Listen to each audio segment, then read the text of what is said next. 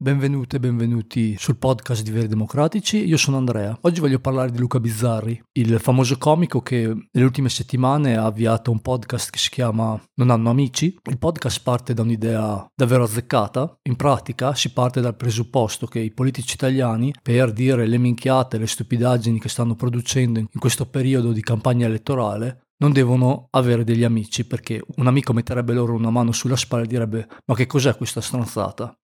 Ecco, Luca Bizzarri, comico per diletto, scrittore per dispetto e voce della verità dei social, oggi ha deciso di pubblicare un post dove metteva all'indice un insegnante che ha partecipato a un corte a Bologna di Unione Popolare contro la guerra NATO, contro l'aumento delle spese militari e contro chi ci impone un'economia di guerra. Già questo indica il livello democratico di Luca Bizzarri che evidentemente è molto basso perché il diritto alla manifestazione è di tutti e non vedo perché un insegnante dovrebbe averne meno di un altro. Ma da lì è naturalmente nata una polemica che ha visto intervenire direttamente Unione Popolare. Unione Popolare vince il primo round perché fa notare che il buon Bizzarri si scandalizza per chi protesta contro le bollette e non per bollette fuori controllo che condanneranno, parole loro, molte famiglie alla povertà. Bizzarri, evidentemente preso in castagna, risponde un po' in terza persona, qui lo cito direttamente. Luca Bizzarri pensa che bruciare le bollette in piazza non risolva il problema delle bollette.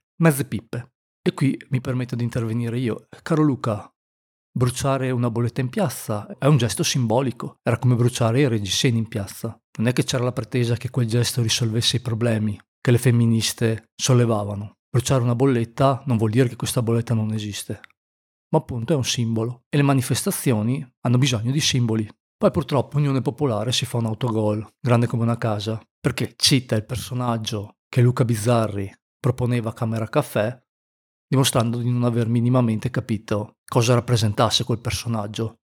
E lì naturalmente Bizzarri può fare un gol a porta vuota. Dimostrazione comunque, il social manager di Unione Popolare non è sveglissimo e che tutto sommato cambiare argomento perché nel primo intervento mette in dubbio la libertà di manifestare di una persona e poi parla di quanto possa servire bruciare una bolletta per risolvere il problema, è un chiaro modo di spostare l'attenzione, beh, dimostra che il sistema funziona. Quindi bravo Luca, l'unica cosa che mi permetto andando in chiusura è chiedere a Luca Bizzarri se lui ce l'ha un amico bisogno